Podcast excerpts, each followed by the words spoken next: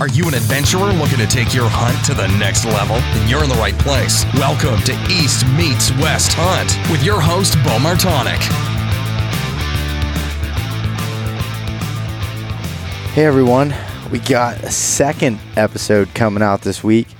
We've got a lot of content, a lot of uh, guests already recorded here. I'm trying to get out, you know, some of this information here, uh, you know, a little bit more throughout the summer. So probably, I would say if I'm gonna hold myself to it right now, but be at least one extra episode each month throughout the summer months here.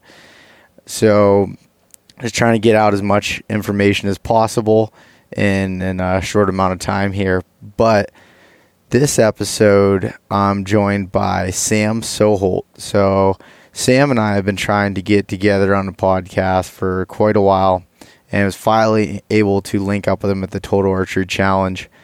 If you don't know Sam's stuff by now, I mean, he's an extremely interesting guy and super good guy that's just completely built himself, you know, from the ground up to becoming one of the best photographers in the hunting industry today. And it's just a pretty inspiring story that how he did that and you know nothing was given to him. He just worked for it and took the opportunities that were presented to him and really just built a life that you know a lot of us dream of. So i'm pretty excited to, to get him on here. But before that so some news here uh, coming up here, not this weekend, but next. So June 22nd, 23rd, somewhere around there, that Saturday, uh, Pennsylvania is going to be hosting the Backcountry Hunters and Anglers Muster on the Mountain, which is basically their East Coast rendezvous. So a lot of fun going on there. Going to have bands, music, beer, um, Backcountry Olympics and a whole bunch of other stuff. I'll have my truck on display with the James Baroud tent up top. So people can check that out a little bit. Um, I'm gonna have a booth set up there again with apparel. Uh, I'll be selling that and just mostly just talking to people. Also, I don't know the exact details yet, but I'm going to be doing some sort of seminar there on scouting mountain bucks. So I'm going to have a bunch of um, the latest Petersen Bow Hunting magazine, in which I was lucky enough to have an article published on scouting big woods whitetails. So I went, broke it down how I would look at a new piece of land, how I would scout it, and then how I'd put it into action for the fall. So that I was super excited about that piece. It's uh, it, it was a cover story, a centerfold, just mind blown that that uh, I was able to write for Petersen's again. So that article, like I said, is you know just breaking down scouting mountain bucks, and so if you can pick that up now, it went on. It went to newsstands here last week, so you can pick it up at your local store or. And then after that, I'd recommend just subscribing to it. Save yourself a bunch of money. Got a couple other articles on scouting mountain bucks coming out this year in Petersen's bow hunting. So definitely check that out. And so that event is what we have looking forward to here. To kind of get into right before we get into the podcast here, going to go over the the partners here that that help help me be able to produce this with the there's a lot of costs that go into it and some of these partners have been lucky enough to be able to help me out a little bit with that and as I'm able to help them out as well. So the University of Elk Hunting, Corey Jacobsen Elk, and Elk 101 have put together the most comprehensive elk hunting course available. And I've I say I've been saying it a lot here on the podcast and some that'll be coming out about how I believe the importance of investing in yourself. And you know, there's we like to invest in gear and a whole bunch of other things, which is all important to hunting, but in reality, when you invest in yourself, that's something that stays with you. And investing in something like the University of Elk Hunting, if you want to be successful every year on a do it yourself hunt, or maybe you just want to do it once or twice, I'd highly recommend this course at uh, the cost of only $79 a year if you use the code East Meets West at checkout. It's uh, really great. If you guys have any questions on it, feel free to reach out to me, and um, I'd be glad to ha- to answer them for you. As I've been going through the course, this will be my fourth year doing that, and it just keeps getting better every single year. And in addition, Heather's Choice. So Heather has created these meals for the backcountry, for hunting, hiking, traveling, whatever it might be, that are a healthy alternative to what else is out there on the market. It's not high in sugars and carbs. In in reality, it is high in fats and proteins, what you need to fill you up and fuel you while you're in, you know, high intensity um, conditions where you're hiking a lot or hunting, and they just provide really good, healthy fuel sources for that. And you know, as the saying goes, what you put in your body is what you get out of it. So if you want to check that out over on heatherschoice.com, you can use code East Meets West at checkout to get free shipping on any orders over $99. And if you just want to try out some other packaroons or some little sampler packages, you can go over to my website on the partners page, click on the Heather's Choice link there. That'll help show where that we directed you or I directed you to the to their website. So check that out. And lastly, Maven Optics. So Maven has been able to come out with the highest quality optics from rifle scopes to binoculars and spotting scopes and they're able to do that at half the cost of their competitors through their direct to consumer business model.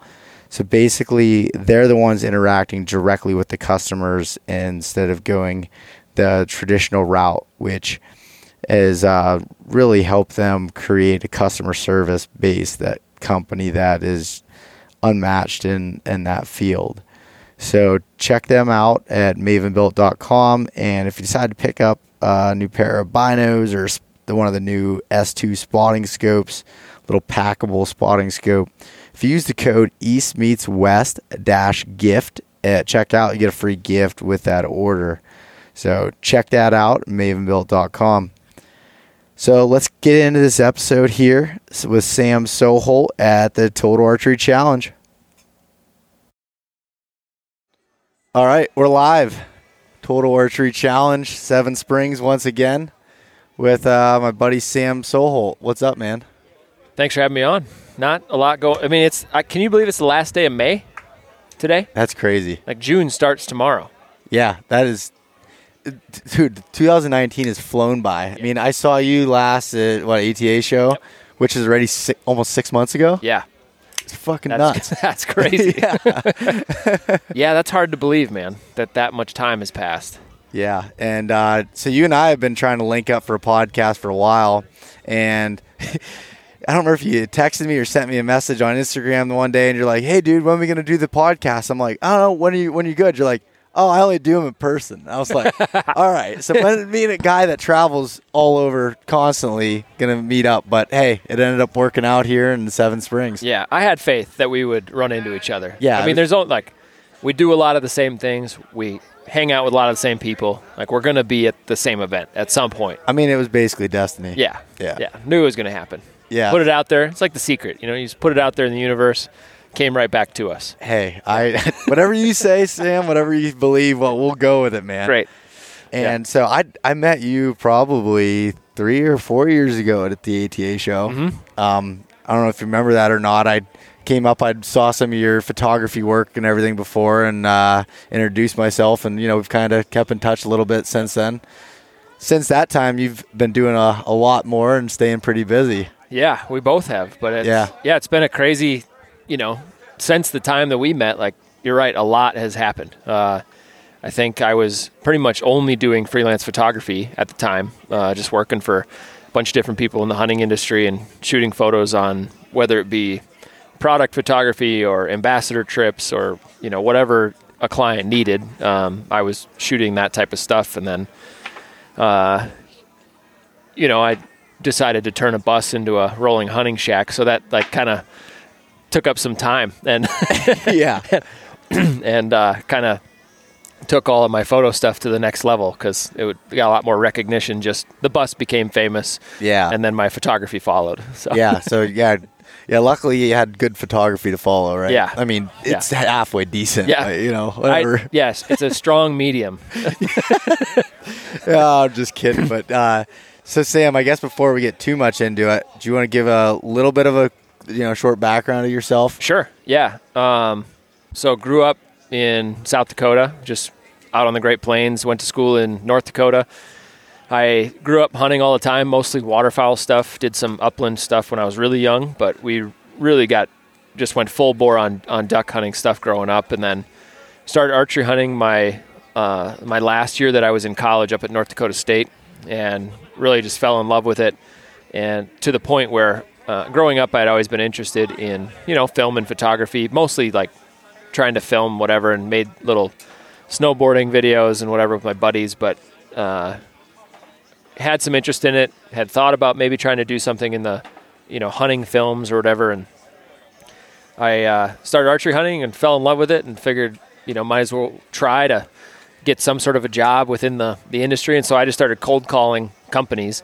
Uh, any hunting show I could find a phone number for, any email I could get. I was just, um, I think I sent a direct email to the Sportsman's Channel. I mean, like stuff like that. Info at Sportsman's yeah, I, I, mean, I had no idea what I was doing. I was just like, I'm a, you know, a master's student in business at North Dakota State. Like I, you know, have a whatever, you know, huge interest in filming and photography and like blah blah, and just like basically it was just like writing out emails to whoever was listening, and got an email back from Bill Winke down at Midwest Whitetail, and I was off to the races. So went down and got an internship, and have been doing stuff kind of related to film, photography, and hunting ever since. Okay, and so the internship was kind of what broke you into it. And yeah. at that point, you said you were kind of getting into, you know, film and photography. But were you, you know, at a pretty good level at that point? No, not even. No, I had a like, I had a professional video camera, but I rarely used it because I had no idea what I was doing with it.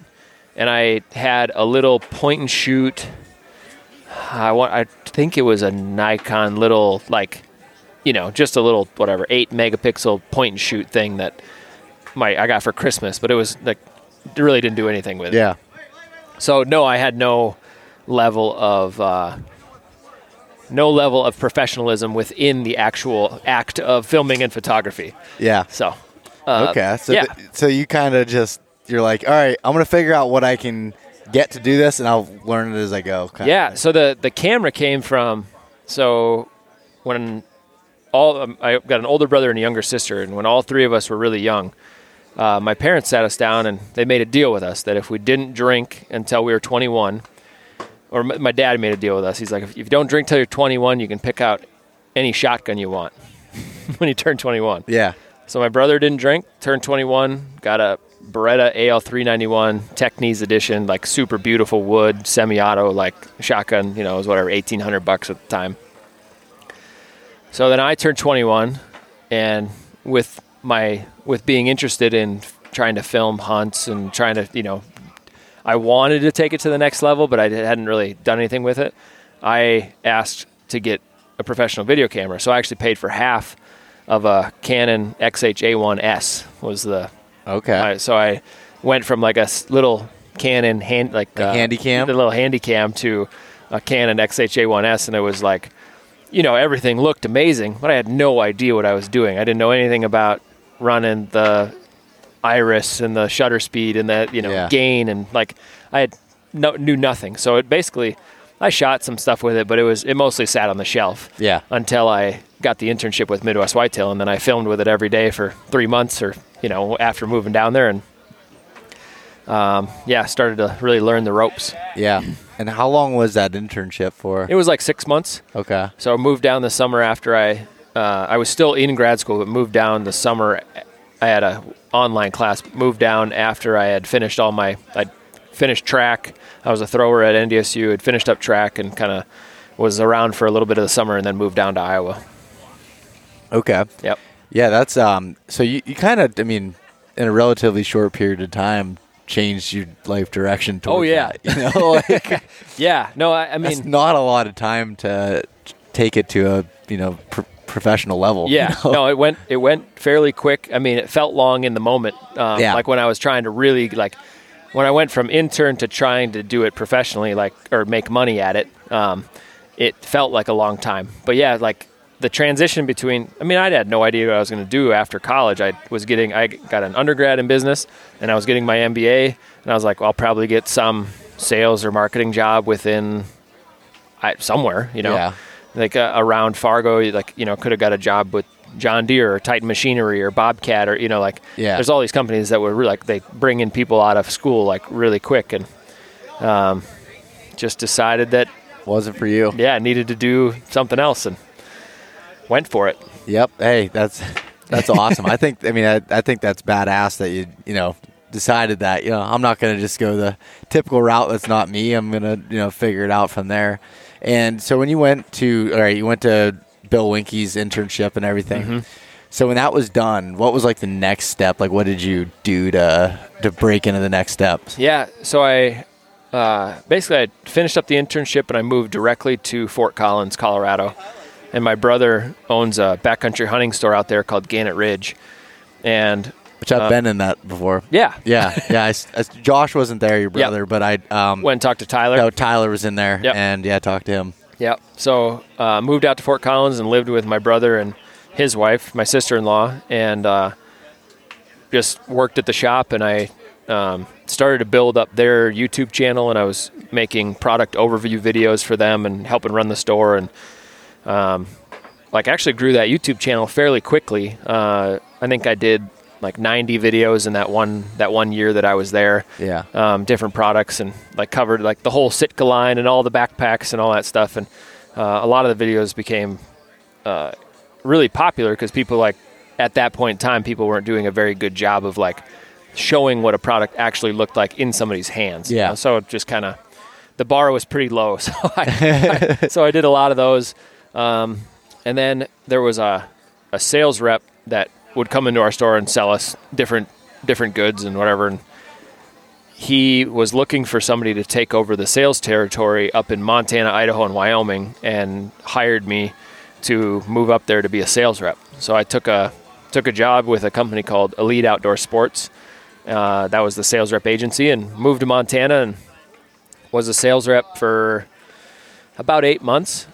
Uh, but an opportunity came up. I met a random guy at a coffee shop who was in. He produced a hunting show, and he needed a second camera guy on a bear hunt, and went up there and filmed that, and that led to going to Kodiak and filming for Coast Guard Alaska, which then led to filming for the History Channel for about a month on a bear hunting show up there. Oh, I didn't know you did any of that. Yeah, so I lived on Kodiak for uh, just shy of five months. Really? Yeah. Huh. Yeah. So I salmon fished for just shy of five months. yeah, that's awesome. Yeah. Uh, yeah. Isn't it real quick before you go any further? Yeah. Isn't it funny how like timing, timing yeah. is everything with everything. Me? You know, I watched a, a video documentary on Dana White with the UFC before, and he was talking about like how you know he went from zero dollars to seven billion dollar company, but it all yep. had to do with a few things that were timing based and yep. you know acting on that. You yep. know when it happens, but yeah, so it, funny. Yeah, it's just it's those small moments that you have to be willing to see. You know, and I I, I got super lucky and just decided to you know like with that guy my buddy Ian in the coffee shop just decided to strike up that conversation and you know he just happened to be like he was on the phone talking about video editing and he sat back down and I was like, "Oh, what are you editing?" and went through the spiel. He's like, "I produce a hunting show," and I was like, "Oh, it's funny you say that. I just got done producing a hunting show." yeah, know? And so we just stayed in touch, and uh, yeah, it's it's it's always amazing to me how one you like you said one little thing and one little timing piece like leads to the next thing, and it's just it's it's like that always, and I think you got to be willing to see that open door when it's there. Yep. Like it's and kind of go, and it's probably going to be uncomfortable or incredibly know, uncomfortable. Yeah, yeah. yeah co- moving to Kodiak for five months yeah. probably isn't really inside a comfort zone of any yeah. sort. I mean, moving from the like a very cool job in Fort Collins to go do the sales rep thing, like I was terrified, and then yeah, and then going up to Kodiak, I was like, I hope this is the right decision because we'll, we'll, see. But yeah. Um, yeah, but it all all ended up working out and met people on the those with those couple jobs that you know one guy hired me he would just happened to be the uh, uh, a media relations guy for Remington and Timney Triggers. Yeah. And he hired me to do a photo shoot for Remington, and then I met you know a pile of writers and editors and started you know I was shooting photos of them at these new product seminars and they were using all my photos and liked my stuff and so then I started getting hired for different little magazine jobs and mm-hmm. and then that just kept leading to more and more jobs so. Yeah and then as you're doing that you know you're building up your portfolio with all these things and just keeps you know snowballing from here. Now you know you're here at Total Archery Challenge filming yeah now I'm in for I'm Rocky Mountain Elk Foundation. Yep. Yeah so uh, yeah, it's just really cool, like the path that it's led me down and the places that it's allowed me to go and people that I've been able to meet. But yeah, you know, getting to be come out to Pennsylvania and and walk around this super awesome event. You yeah. know, and if you know, if, I'm sure you have listeners that have never been to one, and if you know, for people listening, if you haven't been to one and you archery hunt, like it's worth going. It's I before I went to the, my very first one, I actually um, I drove out to Salt Lake two years ago because um, I do uh, Prime Archery is one of my clients, and they do a big photo shoot every year with their ambassadors. And so I was I drove out to shoot the course and and uh, do the photo shoot, and I was like fairly intimidated. Like you know, you're going out to this mountain. There's going to be like 2,500 people shooting on the mountain. I didn't. I figured it was like a really intense thing. Like yeah. people took it seriously and scoring and all that stuff. And I show up and it's the most laid back atmosphere and everyone's just up on the mountain having a good time and laughing and blowing up arrows. Yeah. And, just like a lot of that you know, going on. Yeah, I mean, you just it's a chance to go out and you test all your gear and you hike around a little bit and you just laugh with all your buddies and you know you're shooting at a lion target at 120 yards and yeah. you know and then your next shot is like you shoot a frog at 25 and then it like it screws you up because it's all all of a sudden it's too close. It's just it's a really cool really cool event and. uh yeah, I feel lucky to you know that my path has led me to come be able to hang out at stuff like this. You know, it's funny like at these events when you shoot in your yard, say you're shooting 60 yards whatever in your yard, and you feel dialed. When you come to one of these, you learn where your weaknesses are because you're shooting at angles, you're shooting in between trees, you're you're getting your heart rate up from hiking through things, and it's just this is always like it was my baseline event to figure out what I need to work on the rest yeah. of the summer. I come here and I'm shooting these extreme angles. All right, maybe my third axis is off of my sight. I'm shooting right. left it downhills, or yep. maybe this is going on, or I need to work on you know bending at the waist, or yep. doing whatever it is. And it's just shooting these type of things just helps out. So you don't learn that when you're on your your first you know dream elk hunt, or you get in, exactly. or even shooting out of a tree stand. You know things like that. It just really helps out. I, I'm bummed I'm not able to shoot it this year, but yeah, it's Yep. sweet. No, yeah, exactly. Like I think the worst thing you can do is go into a season without a like without confidence, you know, in your shooting and like being able to make the shot, like you said, at different angles and all that stuff. So it's worth. I mean, now with how much Total Archery Challenge has grown, like there's events all over the country. Yeah. So it's not that far, really, for anyone to get to get to one. And I think that I mean it's going to continue to grow. Yeah. I mean it's yeah. definitely going to like so in Seven Springs here, Sam, this is your first time here. Yep. We're in the lower parking lot. You know, all these booths set up. When I first came here five years ago, I think it was five years ago now, when they first started, I worked for an archery shop, and we were one of like eight booths maybe, yeah, and we were like, up there in a little tiny yeah. spot. We were the only archery shop. Now there's four or five here, and like, and then each year got a little bigger, a little bigger. Now we're in this you know big parking lot, and there's all this stuff going on. There's a bunch of courses. A four day event now. It's just yeah, four day event. I think you've got. Um, I mean, I think uh, today and tomorrow are for sure. So, Friday, Saturday are for sure sold out. You know, I think there was going to be like 700 people on the mountain today. Yeah. You know, and they've got it all like you don't get all bottlenecked up. They've got knock times, and so it's all spread out. And then everyone goes up and shoots, and then everyone comes back and hangs out in the vendor area, and it's just yeah, super yeah, cool. Great. This this event for me is single handedly like the best one I can go to as far as meeting the, the people that are the ones that are listening to this podcast. Yeah. I mean, it's just full of people that are one, you know, dedicated to becoming better at what they're doing, and it's just it's a great atmosphere to be yeah. at, you know. Yep. But but anyways, you were talking about uh, with uh, filming for the Rocky Mountain Elk Foundation. What are you doing as far as? Yeah, so uh, they uh, so when when I started to do the bus build, um, Outdoor Life picked up the story and they wanted to do a video series, and actually RMEF was the first company, like the first organization that was like, yes, we want to be a part of it, and so they actually sponsored and helped push the um, the video series out through Outdoor Life social media stuff, and so they've been supporters of like everything I'm doing for conservation from the get go, and just got to know those guys better over the last couple years. You know, I had a, a film with that I did with Jason Matzinger that was shown at the Rocky Mountain Elk Foundation's National Convention down in, in Phoenix, mm-hmm. which was super cool. And which got, one was that? It was uh, both sides of the fence. I, yeah, that film was all. I've told you that before. Yeah. I love that. Well, thank you. That film. That yeah. was great. So yeah, we did that film together, which was super cool. And um, just over the past couple years, have developed a relationship with those guys and uh, plan on doing more photography and video for them, and and you know, hopefully being a little bit of a voice for them and um, you know, they support everything that I do, and we're actually in the process of planning out a an elk hunt this year that I'm doing for them. They're they're working on a project that they're the, plan is to have this this piece of land purchased that opens up a really big chunk of public uh, in Montana. So it's really cool project. And they do a lot for access, as you know.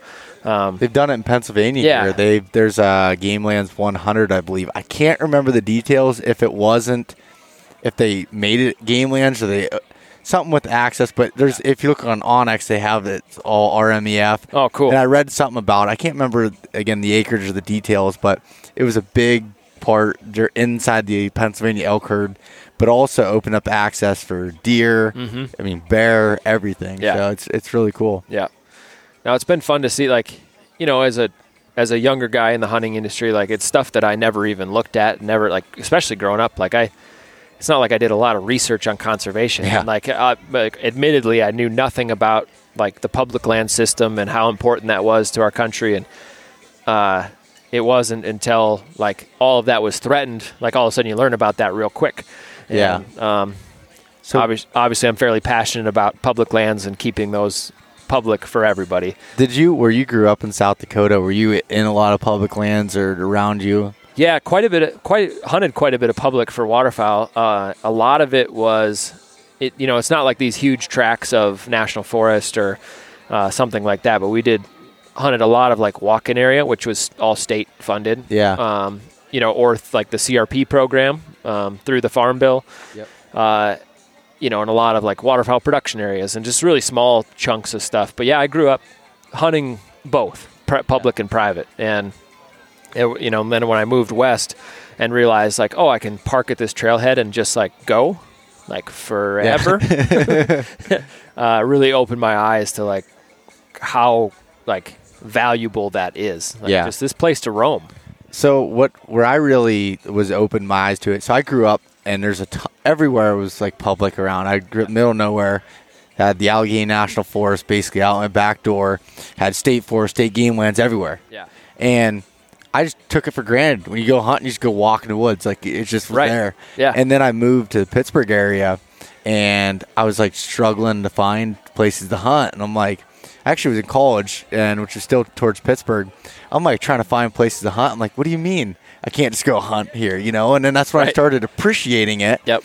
And and then realizing the importance of having that and that access and and yeah, it, it I admittedly was the same way as far as I didn't know really much of anything about yeah what the importance of it was or what even yeah know. and like figuring out like how that's funded you know and like all that like like how we all own that you know because we are part of the society and we pay taxes and we you know we give back and we buy licenses and that type of thing all of that money goes you know back to yeah keeping, we're all invested in it we're all invested in it yeah, yeah. yep yeah and so yeah you've obviously been extremely passionate with it with the the bus project, and I know you've talked about the bus project probably about a thousand times. No, it's great. I love I love talking about the bus, and I love you know like I'm I'm sure there's people that listen to you that have no idea what I'm talking about. Yeah. So I turned a 1993 Bluebird school bus into a rolling hunting shack. I mean, that's probably the best way to put it. Which was always my dream to take a bus and do what you did, but keep going. so a lot of people thought I was crazy. Uh, but I was trying to figure out, you know, like the bus idea originated long before that. You know, it was, you know, maybe we could use a bus for like a marketing tool for my brother's shop, you know, or maybe we could use it for a mobile archery shop. Uh, we had thought about doing that. And then it was like, oh, maybe we should just use it for like uh, 12 to 15 state turkey tour. We'll just rip the seats out, throw some bean bags in it, like and travel around and shoot turkeys. Yeah. And uh, which I finally got to do this last this spring, but I'll get back to that.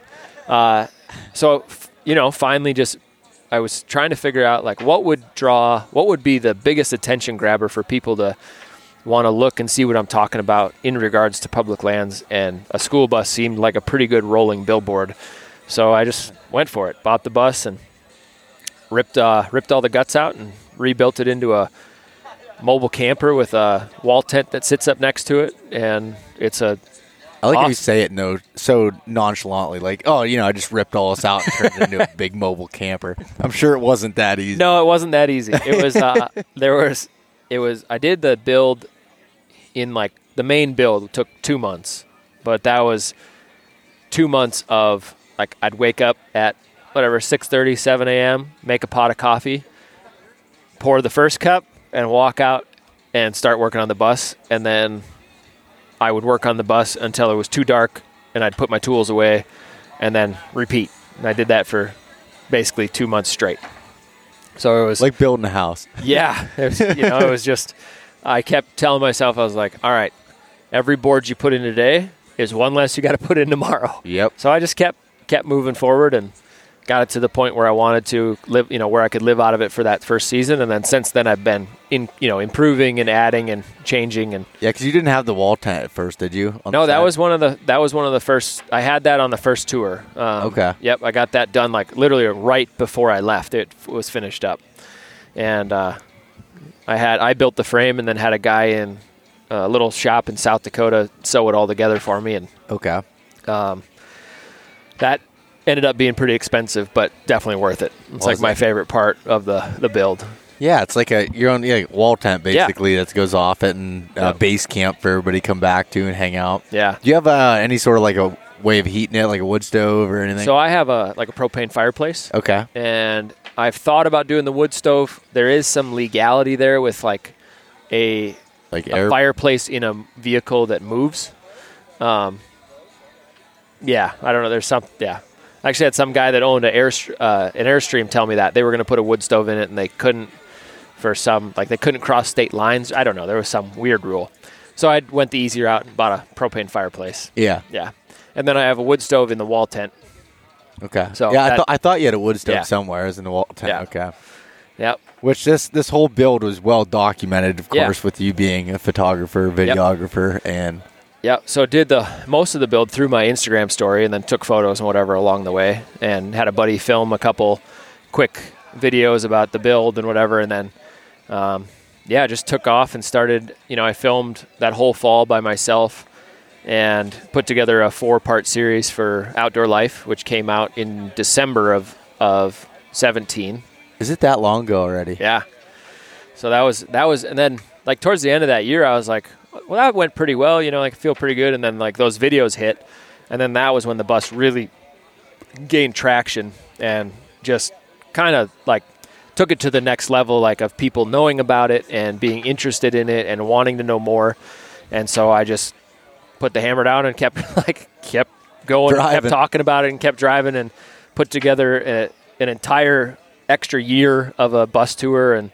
Uh, left at the end of August last year and lived in it until Thanksgiving and um, hunted seven states and like throughout the course of the fall and then parked it for the winter and then I just did a like a nine state turkey tour with my buddies from the hunting public and did you know it was raising money the whole way selling shirts and um, yeah because yeah, you have another company public land tees right where you're raising money for yep yeah so uh, my brother and I are owners of Public Land Tees, and we started it kind of in conjunction with the bus project. So, first of all, it, it helps keep the bus on the road. You know, it pays for a little bit of diesel fuel and whatever, and then uh, five dollars from every shirt, hat, or cup goes back to public land protection conservation. So I, we donate money to different conservation organizations to help, whether it be lobbying to keep you know public lands public, or an access project, or a you know whatever. We just donate that money back to different groups and yeah, because I, I remember when you started that. Well, one, I have the shirt that you have on, the property boundary one, yep. which I think is a badass shirt. And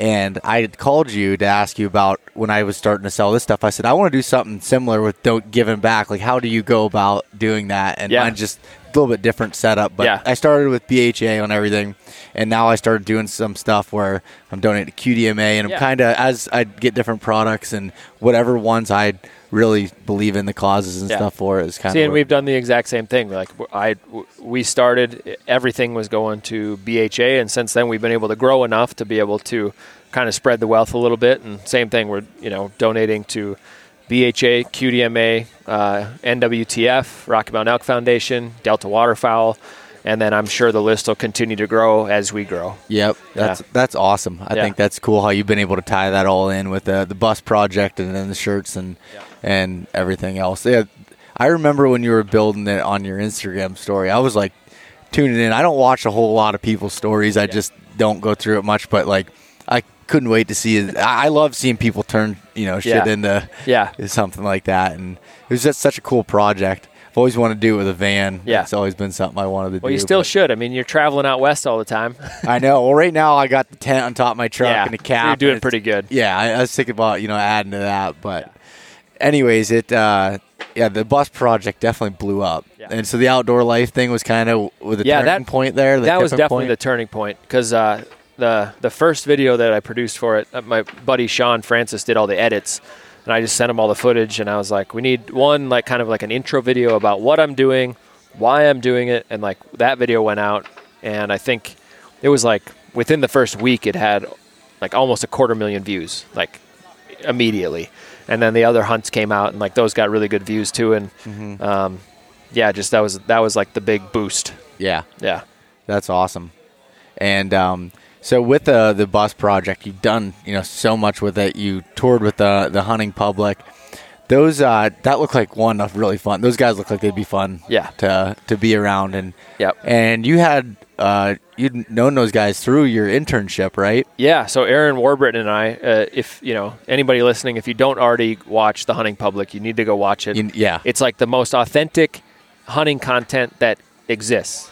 Like, yeah. and, and when we're two people that sit in the booth and we're we create hunting content. Yeah. But those guys, they blow everybody out of the water. Yeah, they, straight up. They, they do an incredible job, and all they do is they go out there and tell you exactly what they're doing. So they're like you'll learn more about deer and turkey hunting from them than any other show out there. It's it's crazy. So go follow them first of all. But yeah, Aaron Warburton and I were interns the same year at Midwest Whitetail, and then Greg Clements was already a full time employee of Midwest Whitetail. Okay. So yeah. Okay, that makes sense. Yeah. Uh, yeah, those guys. Like again, like I, I don't I don't consume a whole lot of content anymore because I'm always busy doing my own stuff with it. But I love watching their videos. Like, and what's what's so cool about them is they're just straight up and honest. They don't they're not claiming to be the best at knowing it, and they show they screw up, you know, mm-hmm. more times than. But they oh, yeah. just they end up flat out they get it done yep. and doing it in such ways you don't read about. And yeah. I love that. I love. yeah, they're just and, going against all of like the industry norms. Like yeah, big air they're, quotes. They're quirky. They're quirky yeah. like way of doing it. Like I remember the one time uh, there was a post on Instagram they had of Aaron or not Aaron, it was um, Zach Ferenbaugh was he was pumping gas and all his hunting gear. Yeah, and I laugh because I've always been I'm the same way. I don't yeah. I don't pay much attention to scent control when it comes. I play the wind and that kind of stuff. But anyways, it, it, I just thought that was fun. Yeah, that one was awesome. I think my favorite post of theirs last year was uh, it was mid October and they posted it was like the October lull has officially hit. Uh, just terrible deer activity, nothing but nocturnal activity and it was a it was a trail camera video of them walking by at 3 a.m. Uh, with a deer on a cart. Like yeah, killed, yeah.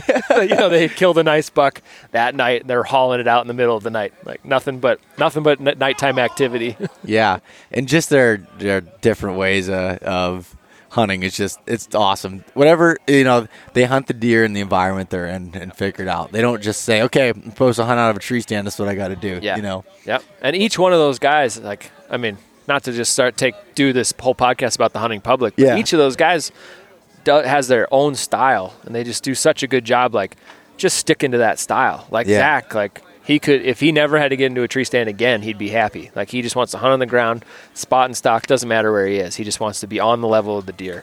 Yeah. You know, and and Warb like for better or worse, like thinks about like is so intense on thinking about like the map and like the what they're doing and like analyzing every little detail of this spot before mo- making a move. Yep. And so it's just it's fun to see that like all those different now they mesh together yeah. and make it work. But yeah, so you were with them on the the Turkey tour, you know, and and taking the bus on that. Yep. So I guess what do you what are you plans for the bus? Are you going to continue to drive that around? So we're gonna do yeah. I mean the bus this summer. I'm taking the bus all over the country.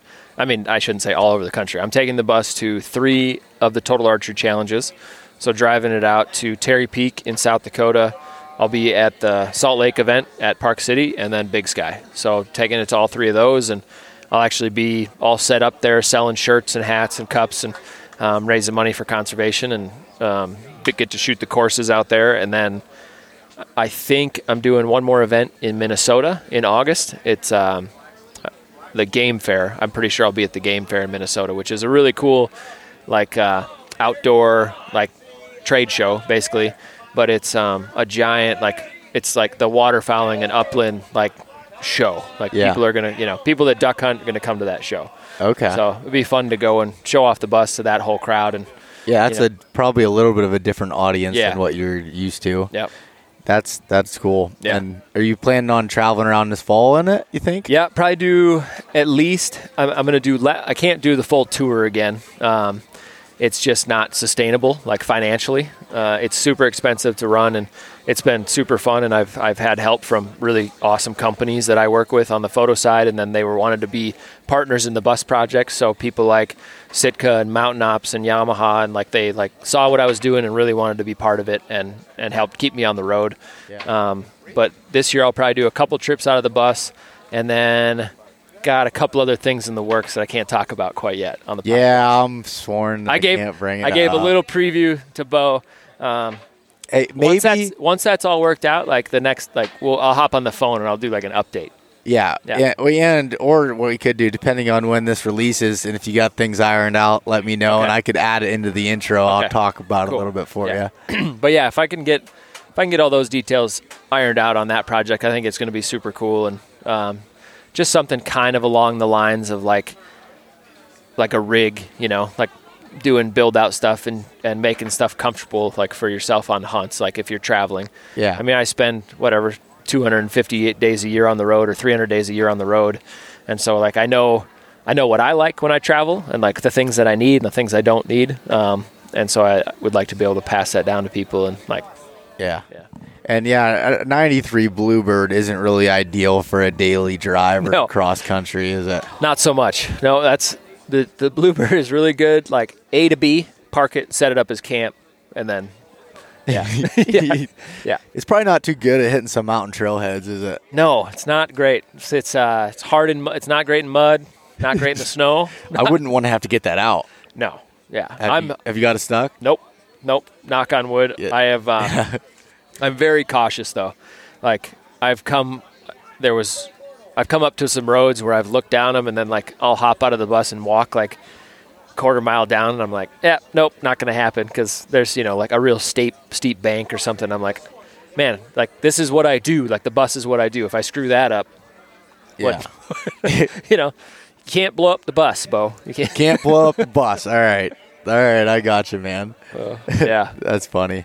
So you're, um, but with the photography side of things, you have a bunch of clients now that seem to be you're pretty loyal to working with, and you know repeat customers on that side of things. So do you do you do much of as far as filming people's hunts, or is it very little anymore? Uh, mm-hmm. I used to film, like obviously started in film with Midwest Whitetail, and then filmed a lot of hunts, kind of like those years, a couple years after that, and then made the transition to more photography, but I usually film Matzinger's elk hunt every year. Uh, yeah. Uh, have done that the last three years. And so we're trying to figure out the, the details of that this year. So hopefully back out in Montana with him. And we'll see if I'm filming the whole hunt or if I'm, you know, doing some other project related to it, whether, you know, some sort of a Instagram takeover for somebody or, a, you know, like yeah. to just kind of bring people into the hunt a little bit more. And I'd, I personally, I like that way more than – shooting video and then editing it out like months later and then having it out. I really like being able to you know, with cameras now having Wi-Fi and Bluetooth, I can shoot photos. You know, I can shoot a starscape in the morning, like a us getting ready by the truck, and I can pull that into my phone, do a quick edit, touch up some things, and post it on my Instagram story within like two minutes, three minutes of taking that photo. And so people really get a chance to be immersed in the hunt with you, and I yeah. I find that super cool. Yeah, that's why I can't wait to get a new camera body that has that Wi-Fi capability. I don't have that now, so I got to have a computer, yep. pull the SD card out, and yep. so most of my story stuff comes from my cell phone, which you can do decent stuff with that for stories. Yeah, but. and I usually mix up both, you know. Yeah. But I, I, uh, you know, and I've kind I've probably kind of hurt myself a little bit, like st- by starting to do that. People have started to like kind of expect me to do that, and uh, it takes a lot of time. Like you know, like oh yeah, you know, if I rip off whatever fifteen hundred photos over the course of a morning, and then I'm like in the eyepiece, like going through and like picking out a bunch of images to send to my phone, then quick edits, and then back up onto the Instagram. You know, like people that follow along love it, and uh, but it's it know, takes a lot of takes, time. Takes me, I remember know, an hour out of my hunt. I agreed to do uh, uh, Instagram takeover for onX, and I'm like, oh, that shouldn't be too bad doing that. And then I you know, start taking it. I'm organized. I, I get it all. You know, I pull it. Yep. Some images from my camera, some from my phone, and then I'm pulling it into a folder and I'm organizing it and figuring out how it's gonna like tell the story and go through. And it's it takes some time. It's a lot of work. It yeah. is a lot of work because it's all the same. It's all the same pieces as like editing a video or you know putting together a folder folder of photos for a client. Like you're doing all the same things, but you're trying to chronologically tell the story of how it all went down. And yeah, um, I like I like the challenge of it, and I I love shooting photos, and so the more of those, more of my photos that get out there, the better. I feel. Yeah, yeah. I agree. Awesome. Yeah, it's funny when I when we t- were talking here a little bit before this podcast, I was like, Sam, what do you what do you want to talk about? what do you want to talk? You're like, I like unscripted. Yeah. He's like, if we can't sit here and talk for 45 minutes, and we're not, we shouldn't be friends. you know? Yeah, you should be able to do that. I feel like we've accomplished that. I think so, we did. Yeah. I think we we accomplished what uh, yep. what I was hoping to. We here, still man. get to be friends. I won't unfollow you. Yeah, we'll see. we'll see. But man, yeah, I again I appreciate you coming on, sitting down with me. It's been long overdue, and I'm I'm glad we got the time to be able to do that.